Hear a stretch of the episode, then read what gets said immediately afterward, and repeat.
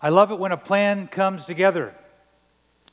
Some of you may know that phrase from a famous 1980s TV show by uh, Colonel on the A team as something would blow up in the background with his big old cigar. And he says, I love it when a plan comes together.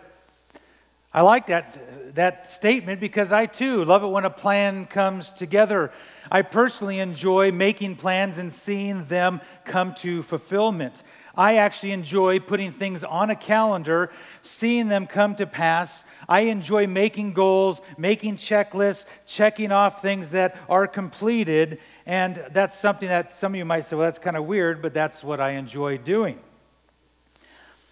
This world has taught me and teaches you that we are to be people who are self sufficient and we're in complete control of all of our lives and specifically our future days ahead of us. The world has taught us that uh, we know best what our future holds, so we must make plans that will fit that. Therefore, the result is that we pridefully speak, act, and plan in ways to control our future. And what James says is that is foolish living. And so, if you go back to James chapter 3, where we began in that chapter to see where James teaches about godly wisdom and worldly wisdom, he said, Godly wisdom is for the benefit of God's people, and worldly wisdom is evil. This morning, we look at verses 13 through 17, which teaches that we are to apply wise um, wisdom, godly wisdom to our life Therefore, the scriptural truth from James 4, verses 13 through 17 is this Wise living consists of knowing that God is in control of my life and future. Wise living consists of knowing that God is in control of my life and future. Look at verses 13 through 17 of James 4. Come now, you who say, Today or tomorrow we will go into such and such a town and spend a year there and trade and make a profit. Yet you do not know what tomorrow will bring. What is your life? For you are a mist that appears for a little time and then vanishes. Instead, you ought to say, If the Lord wills, we will live and do this or that. As it is, you boast in your arrogance. All such boasting is evil. So whoever knows the right thing to do and fails to do it, for him it is sin. The Word of God. Again, as we read the Bible, I remind you weekly this is not just James in this book uh, coming up with something that he just thought of. The Holy Spirit gave the words to be written by the men that he selected to write the Bible for us. And therefore, you have a treasure, church, the Word of God. Therefore, pray that the Holy Spirit would give us understanding of it this morning. As you look at verses 13 through 14, the first point is this is that you are not in control of your life. For some of you, that is a devastating statement, and for others, it's a very uh, warm, comforting, peaceful statement. You are not in control of your life. And yet, some of you will want to argue with me that you are. Know that you are not in control of your life. This is what James teaches. This is what the Word of God teaches throughout, from beginning to end. Yet we live in a world in which we are tempted every day to think that we are like God. Not only, as we saw in the last week, verses 10 through 12, we are quick to judge people, which judging belongs to God alone, that we can be so prideful, we can be so arrogant that we consider our future days and we decide what we think will happen and we make plans accordingly. Well, look at verse 13. James says to the believers, remember, he's writing to the church. He's writing to Christians, those who have faith in Christ alone for salvation, those who he began saying are going in the midst of trials. And here's what he says to the Christians then and today Come now, you who say, Today or tomorrow we will go into such and such a town and spend a year there and trade and make a profit. How easy is it for you and I to make future plans? I mean, you were probably, uh, even if you don't like doing it, we're probably in school taught in some way, yeah, you need to plan ahead, you need to do these things. Some of you don't like planning at all, and you just love to fly by the seat of your pants and do whatever happens. But many of us like to plan, and you may not admit it, but we do in our mind or paper or whatever think what, what's going to happen. That we feel we have control over our life.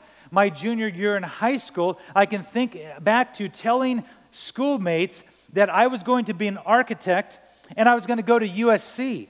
And at that time, I had no math skills or artistic abilities. and at that time, it would have cost about $85,000, $87,000 to attend there for a five year degree in, to be an architect. But in my mind, that's what my future plans were going to hold. And it wasn't until the following year, that summer, before I went into my senior year of high school at a Christian camp, as that week went by each night, the Lord put upon my heart a calling to be an elder and pastor in the church, something that I thought was crazy, that I said, Lord, I'm not going to pursue that whatsoever. And here I stand before you today because it is God's will and not mine. James is warning believers in the midst of not forgetting the various trials that you are in, that future planning can tempt you to look beyond and think, once I get out of this, I'll get to that point when God is present now, as back in chapter 1 that you would have joy going through the trials that He is working in you to sanctify you and to mature you. And so the, it's one of those things that when we look future and try to plan out everything, there is the temptation to forget that God is working today in my circumstance now instead of looking for greener pastures in the future. And so, for many, especially high school students, when I graduate, I'm going to go to this school or I'm going to do this. After I finish that schooling or do that, I'm going to get this type of job. And after I do that, then I'm going to get married. And then after that, I'm going to buy a home, a really big home in a great place. And then after that, I might have 2.5 children. And after that, I'm going to do this. And America has taught us well out this plan of the American dream, and everyone tries to pursue that, not knowing or understanding or believing that God's in control. And so, wherever He's directed you to this point at right now is because He's done it, not because of anything that you've done. Now, you might argue with me, well, I've done this. Yes, we have been uh, created to do good works, and God empowers us to do those things. But anything good that you have done or do in your life is because the Holy Spirit empowering you to do that, not on your own. And again, some of you have a pushback. No, I'm in control. No, God is in control. So, again, your focus on future plans may be distracting you from the fact that God's working now, today. And He wants you to trust Him now, in this hour, in this moment. And yes, we don't, uh, James is not throwing out wise planning. We'll look at that here in a minute, especially Proverbs is filled with it. We are to be wise in our planning, seeking the will of God. But he rebukes, in a sense, believers for making plans without even any thought of God's will or his providence. Last fall, when we looked at God uh, in his being uh, all powerful, that we also looked at God's providence. And God's providence is this sense that God create, has created the universe. He gives life to you. And in His providence, He cares for all of His universe that He's created as well as His people. I was reminded this week of Nehemiah chapter 9. In Nehemiah chapter 9, verse 6, it says, You are the Lord, you alone. You have made heaven, the heaven of heavens, with all their host, the earth and all that is on it, the seas and all that is in them, and you preserve all of them, and the host of heaven worships you. You need to know that everything that God has created in this universe, including you, is held together by Christ. It does not unravel because Christ is in control. God keeps these things together. He keeps you breathing right now. And therefore, as we plan, we must also be wise in our planning and be mindful that God's in control of our future as well as our past and our present. So, James is not condemning you to plan wisely. You should plan wisely, as he's been teaching the difference between godly wisdom and worldly wisdom. But what he's condemning is any planning in which we leave God out of the process. in the sense that we do not seek Him in prayer, in the sense that we do not go to His Word to find out what is God's will for my life in this. And again, many times we, though, want to know, I'm looking for, where is that Missoula, Montana chapter? Oh, wait, oh, I don't see it, Lord. Where's that chapter on that school? And so, or wait, am I supposed to take this job? And that's how we try to plan things. We need to go to God's word, in which it clearly tells us in so many ways here is the will of God for you in Christ Jesus. And therefore, we should pray. And any plans that we should make should be laid before the Lord in prayer to see if God and how He is directing us from His Word, as well as, which we'll read in a minute from Proverbs, to not neglect the counsel of godly people that God would bring into your life. Again, he says, those who, he's speaking to those who say, Well, today or tomorrow I'm going to do this or that. Look at verse 14. Yet you do not know what tomorrow will bring. Today, after this service is over, I'm sure I will visit with some of you, may pray for some of you. At some point, I'll go upstairs and get my stuff, get in the truck, load up the family, and I will drive home. We will then uh, plan whatever for lunch that we're going to do at home. At some point this afternoon, I'll open up my notes for tonight's lesson at, the, at, the, at our service at 5 o'clock, which is on 1 Peter chapter 3, verses 1 through 7, and I'll review my notes. Maybe I'll, I'll, I'll take a short nap for a few minutes and then i know at 4.20 we've got to be in the vehicles heading back this way so we can set up things in the room. So at 5 o'clock we can open up this service. We can sing hymns of praise to the lord. We can look at 1 peter chapter 3 close in prayer. After that go and, and, and fellowship together around the tables in the lobby and, and uh, eat a meal together. And then whenever i'm tired or whenever that is we'll head home and we'll go to bed and prepare for the week. That's my plans I may not make it to my truck. I may not get my lunch today. I may not be here at 5 o'clock. Some of you may not be here next Sunday with us. Some of you next year may not be here. You do not know what tomorrow holds, or even the next moment of your life. And James says this is what you should pay attention to in your planning to be wise. December 23rd, 2001, a friend of our family, Katie Owens, 19 years old, had a lot of future in front of her in her mind, was killed in an accident. AJ and Danny Hernandez, two, two cousins I went to school with.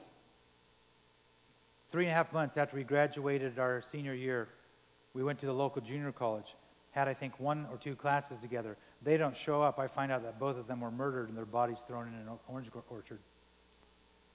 Herbert Vanderlut, my grandfather, lived to be 93 years old. He's gone to be with the Lord. You do not know what tomorrow holds. And so, all of your plans that you've had for the future, whether it's very short or maybe you've planned for uh, the day the Lord comes back and all your retirement and everything's invested and everything's set and you've got everything signed on the dotted line, may not happen because it may be that it just happens to be your plans and not God's plans. So, when you think about the moments of your life and what is in the future, it must always be in the sight of the Lord God Almighty and that He is the one who is in control of all of life. At the beginning of the service, I read to you Psalm 139, and I would like to read to you verses 13 through 16 again.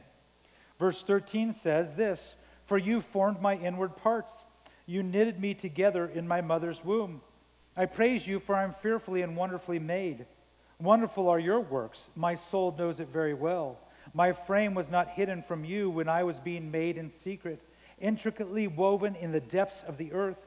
Your eyes saw my unformed substance. In your book, listen, in your book were written, every one of them, the days that were formed for me, when as yet there was none of them.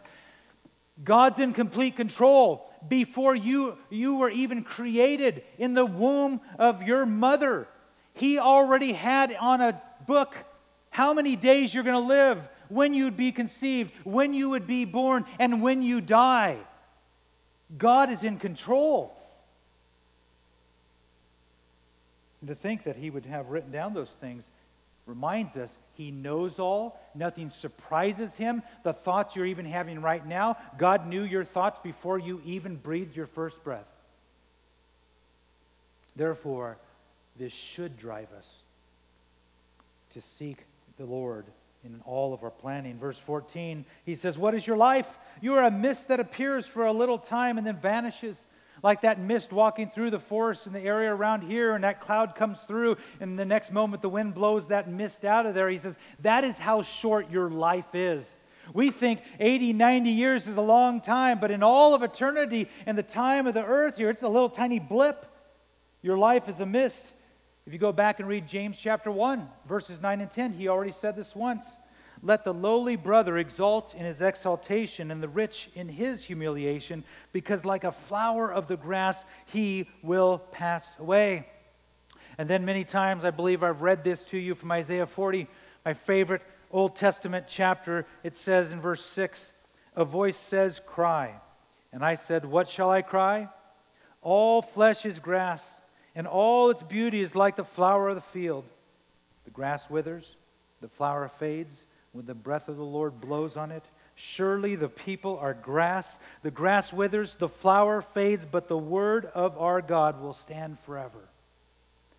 And just as you see the green grass on the hills, just like last year, just like the year before, and the year before, and the year before, it will not be green in a, a short while from now. And you will see that green grass die. And that's the description of, from Scripture of your life that you are alive and then you are dead. That your life on this earth is very short. Jesus told the parable of the rich fool in Luke chapter 12. And he said there was this rich man who had all these barns. And what he decided to do was to tear them all down and make bigger barns so he could store more stuff. And Jesus says, here's what the rich man says in verse 19 and 20. The rich man says, I will say to my soul, Soul, you have ample goods laid up for many years. Relax Eat, drink, be merry. But God said to him, Fool, this night your soul is required of you, and the things you have prepared, whose will they be? What a great reminder if we have any pride in our planning in life before the Lord. Four months from now, some of you already got planned out what you're doing in September maybe October, maybe November. But what if four months from now, the economic collapse that you're seeing around our nation impacts you so much that you're struggling weekly? What if there's a struggle with getting food?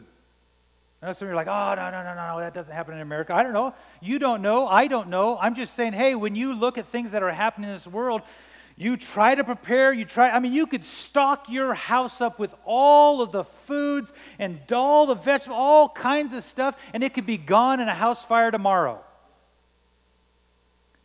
That doesn't mean don't plan wisely. Again, what this means is, is are you humble before the Lord in anything you dare to even do or plan for or hope for? Do you pray and lay it before the Lord God Almighty and ask your family and others uh, to gather with you and pray for the Lord and how He would direct? Proverbs 27 reminds me of that rich fool in Luke 12. It says in verse 1 Do not boast about tomorrow, for you do not know what a day may bring.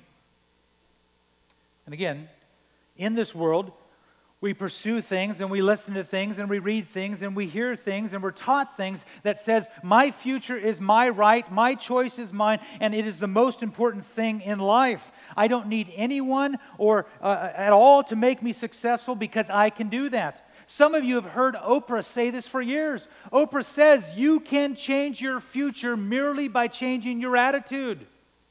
She does it all the time. All of her books all the shows you've watched her listened to she teaches that you can change your future if you just change your attitude. What do you want to be? What experiences do you want to create? Just create it. Some of you have read through a book or listened to a guy named Joel Osteen who gives some talks on Sundays. And he says that you can make your life better, that you can make yourself happier and joyful. And all of it always is focused on you and not on God. He's just another Robert Schuller who says, hey, if you think good thoughts, those things will happen. Church, those are lies of Satan and the demons.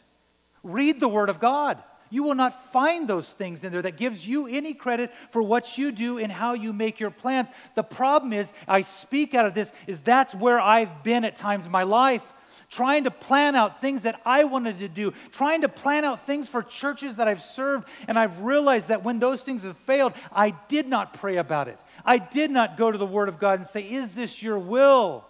And so this is a message for me as much as it is for all those who hear the Word of God this morning. Again, James says we are not in control. God is in complete control. Again, for some of you, this is a shock and it's offensive. What? I am not in control? For others of you, God is in complete control. It is the most peaceful thing for you this morning. You are so thankful that God's in control because you know that if you were, you would mess up your life.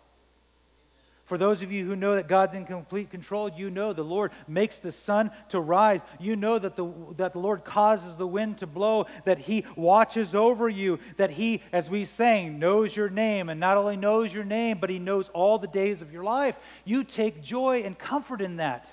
And therefore, we should praise the Lord because He's in control. But the person who plans differently by submitting to God's plan and God's will is described in verse 15 lives as a person where God is in control of all of life. Verse 15. Instead, you ought to say, If the Lord wills, we will live and do this or that. If the Lord wills is not just a start of a sentence or a tagline that you say to protect yourself from what you are going to say. If the Lord wills, I'll have chocolate chip ice cream today. If the Lord wills, I'm going to go to this or that. It doesn't assure you of anything. What if the Lord wills does? It reminds you that you need to be humble before the Lord God who's in control of all things. And so it's not just some pious thing. I need to make sure I say that to my brother or sister in Christ. If the Lord wills, I'll see you for dinner tonight. We should use that phrase and use it frequently as a reminder to ourselves, to humble ourselves. And if the Lord uses it to humble others, then praise the Lord. John chapter or Job chapter 12 verse 10 Job, who lost everything, did not know that Satan was taking these things away from him, that Satan caused the wind to blow where his children died in that home, that he was afflicted with sores, did not know that God allowed Satan to do those things. Job, in, the, in his responses in chapter 12, verse 10, says this about God in his hand is the life of every living thing and the breath of all mankind. I frequently tell you to do this. Take a deep breath right now.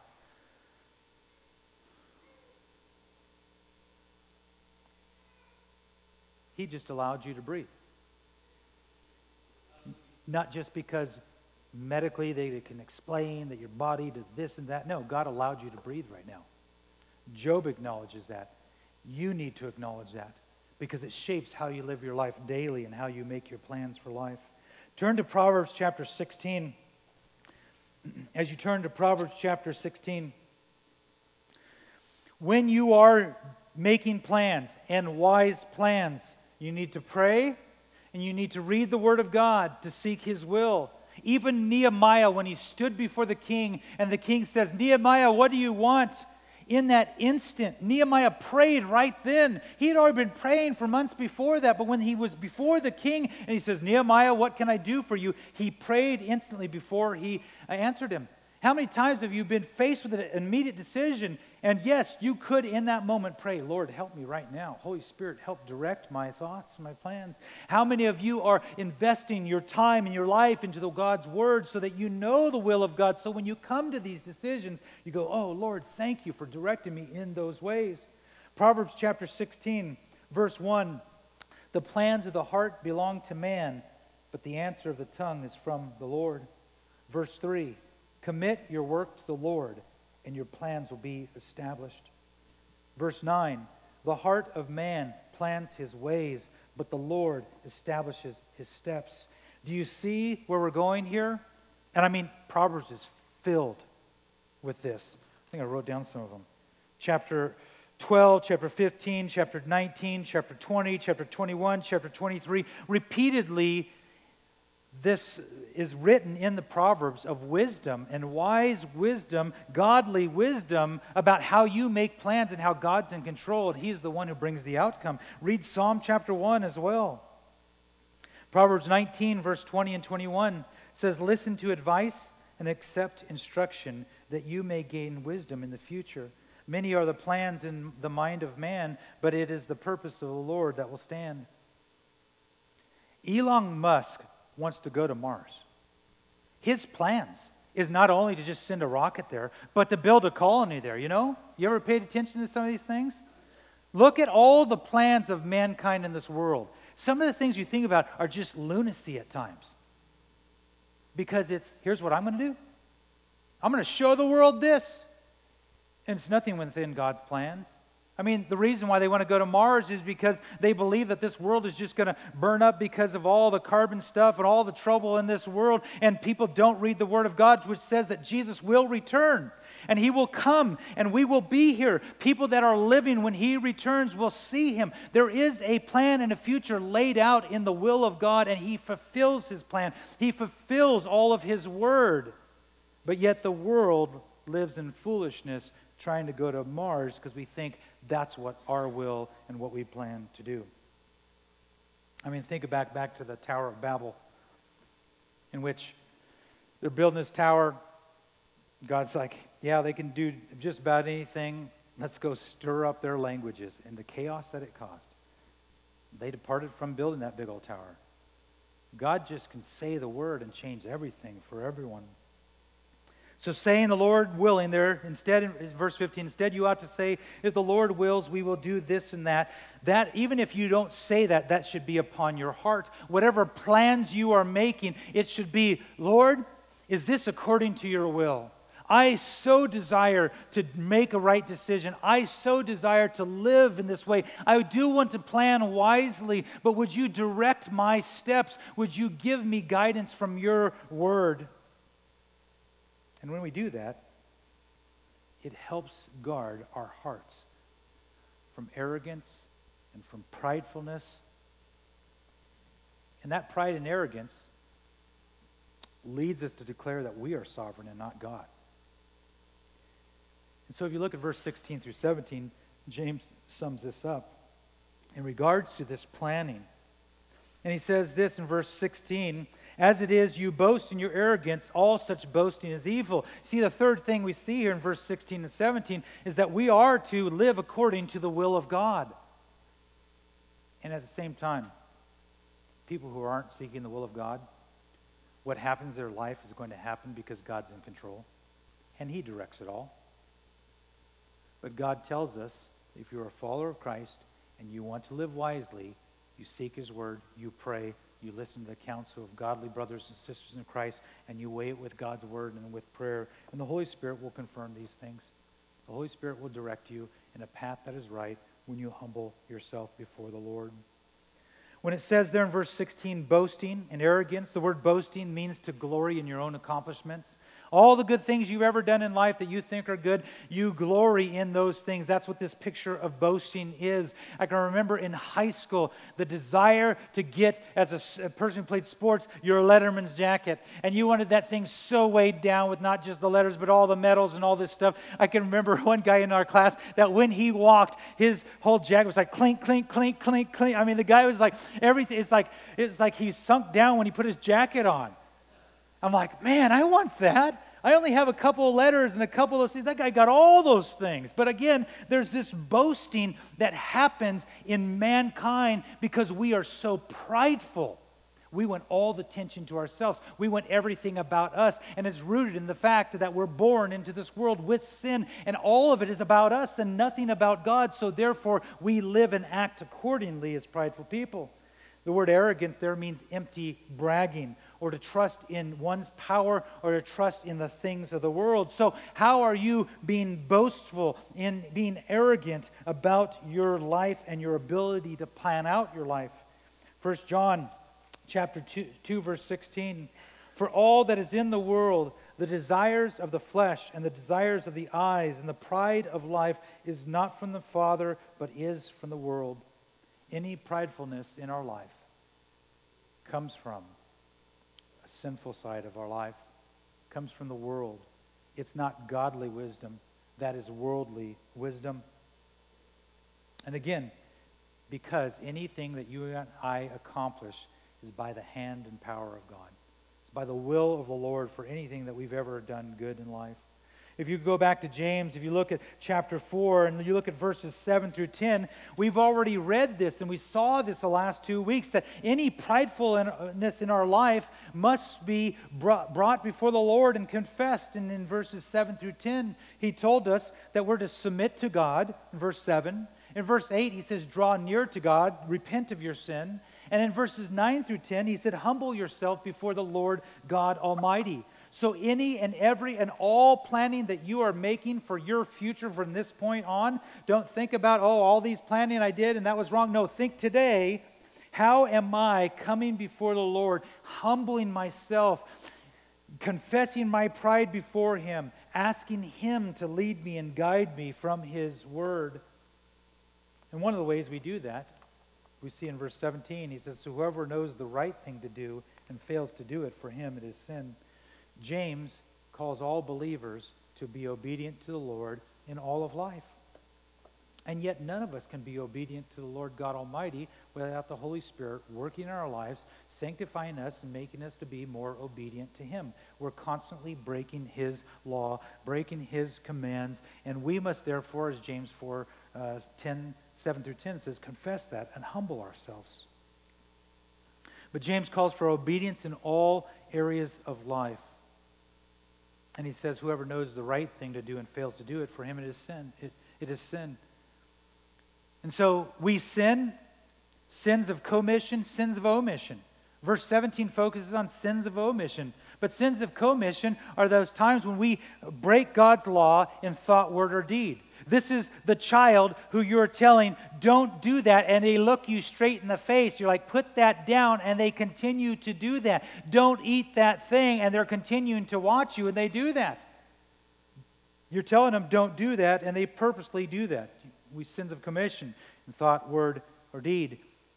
But also, there's sins of omission, which most of the time, sins of omission lead to sins of commission. But sins of omission are failing to do what we know the Lord has commanded us to do. And so we read throughout Scripture, God has commanded us, has told us how to live and walk in holiness. And when you read the New Testament letters to the churches, it says, Christians, live this way. And yet we continue to fail because of the sinfulness that we want to seek after. And God continues to sanctify us and make us more and more like Christ and not to sin as much in those areas. But then we have another area of sin that we deal with. The word sin there in verse 17, it means to miss the mark. And some of you bow hunters know what I'm talking around here. Is that it means there's a there's a bullseye, and as an archer or bow hunter, you want to hit the bullseye. And what this word here in the Greek means is that you miss the mark. It doesn't matter if you just barely missed it by over the line, you missed the mark, and therefore you sinned. You broke God's law, and this is for all mankind, for all have sinned and fall short of the glory of God. Romans 3 23. But all have sinned and all have broken God's law because they've been born with sin passed down from Adam. Romans chapter 5, 1 Corinthians, Paul writes, Therefore, you're born as a sinner in this world who has broken God's law, who continues to break God's law by sins of commission and sins of omission. And God has set his standard. The mark is perfection. Can any of you be a perfect person? Wow, we've got some silence on that one. Man, we need to go back and reread something here. God says and calls for perfect lives of holiness. Is anyone perfect? No. No one is. And no one is born into this world with perfection.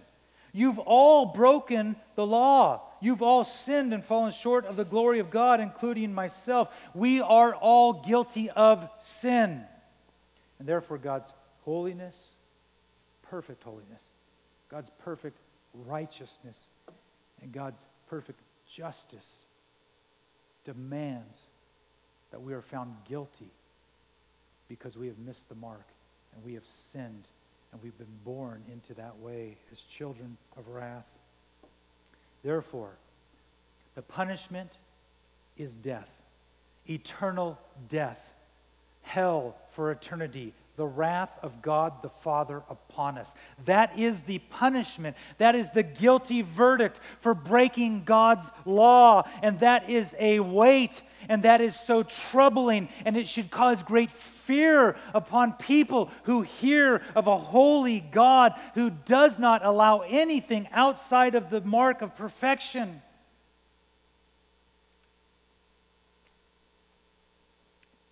And in the midst of that, Ephesians chapter 2, verses 4 through 5.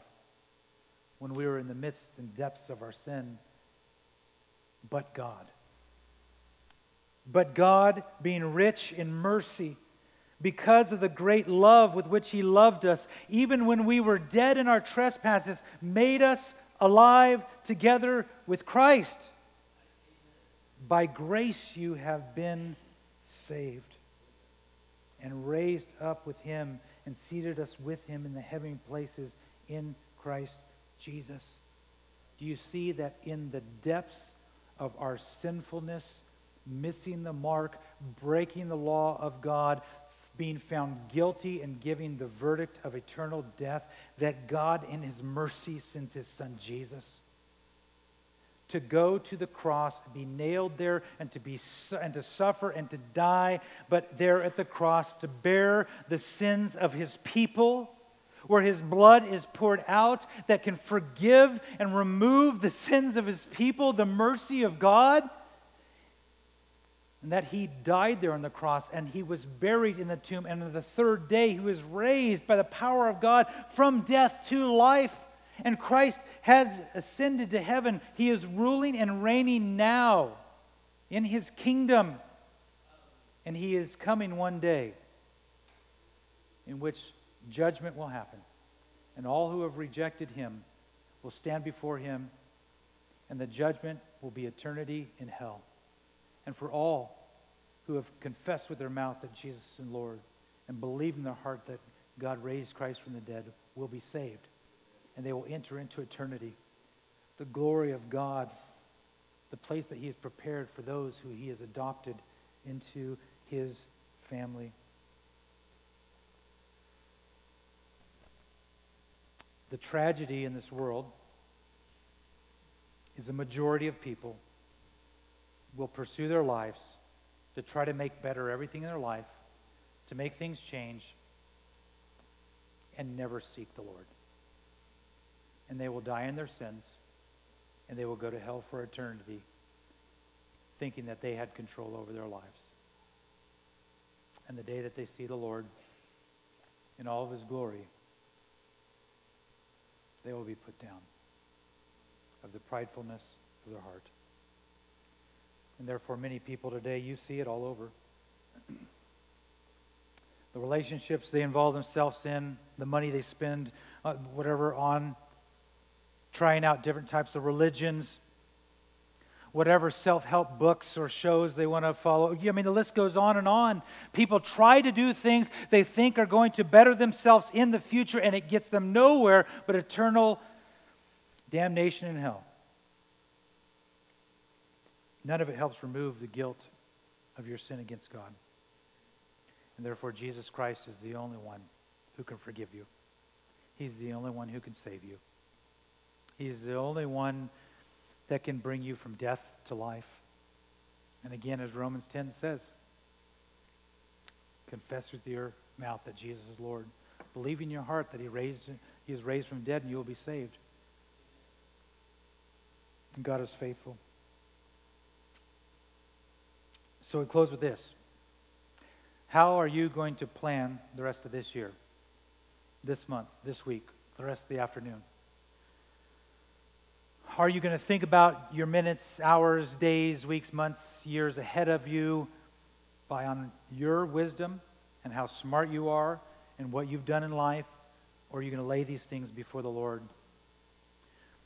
I remember uh, a few months ago uh, going to visit um, our brother and sister in Christ, uh, Larry and Nancy Thomas. And uh, those of you who know, Larry passed away recently. And sitting in their living room, and Larry was sitting my right, and I can't remember, I think Nancy was right in front of me, and he wanted to read some Psalms, and I was trying to be encouraging and praying, and I said something in regards to his future, and he looked at me and corrected me. And his correction, I don't remember the words, but it had to be, if my time's up, that's the Lord's. And I was like, oh. I was trying to encourage him. But man, he sure corrected me because we do not know how much time we have left to live. And as a believer, you are to steward everything that God has given you well. That when you stand before the Lord, not for the day of judgment, but before Him to give an account of all that He's given you, He will say, Well done, my good and faithful servant. Enter into the joy of your master. Psalm 119, 105 says, Your word is a lamp to my feet and a light to my path. You want direction in your life? Read the Word of God. Lay your plans before the Lord in prayer. Seek godly counsel of brothers and sisters of Christ and weigh it with the Word of God. And the Lord will direct you. As the worship team comes forward, it says this in Proverbs 3 5 through 8. It says, Trust in the Lord with all your heart and do not lean on your own understanding. In all your ways, acknowledge him, and he will make straight your paths. Be not wise in your own eyes. Fear the Lord and turn away from evil. It will be healing to your flesh and refreshment to your bones. Heavenly Father, our desire is that this morning we would trust you, and we would trust you with all of our heart that you would help us to not lean on our own understanding. Holy Spirit, that you would direct our thoughts, our actions, our words to acknowledge that you're in complete control. And we pray that as we do that, as we humble ourselves, that you would direct our every path. Father, all the things that are question marks to us right now. What if this happens? What if that? Lord, I pray that all the anxiety would flee this room right now, knowing that you're in control. All of the stress that is so pent up in this room because we've got to figure it out. Father, help us to rely on you more. All of those who are struggling with health issues and don't know Will I be here tomorrow? Would they rest in the joy of you, their master? And Father, for any who came to this, in this place today, far from you and have heard the gospel of Jesus Christ, I pray that today they would confess you as the Lord. They would believe, Jesus, that you are not dead, but you are alive, and they would be saved. May you receive glory and praise as we sing to you, Jesus.